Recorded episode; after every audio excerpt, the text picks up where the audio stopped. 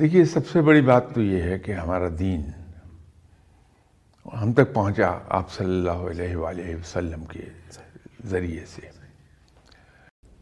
اس لیے کہ آپ صلی اللہ علیہ وآلہ وسلم کی حیات طیبہ عملی قرآن ہے۔ حدیث کا مفہوم بیان کر رہا ہوں، لفظی معنی نہیں ہے وہ۔ اگر ایک مسلمان کے ہاتھ سے، اگر دوسرے مسلمان کی جان کو یا مال کو ایزا پہنچے وہ ہم میں سے نہیں ہے۔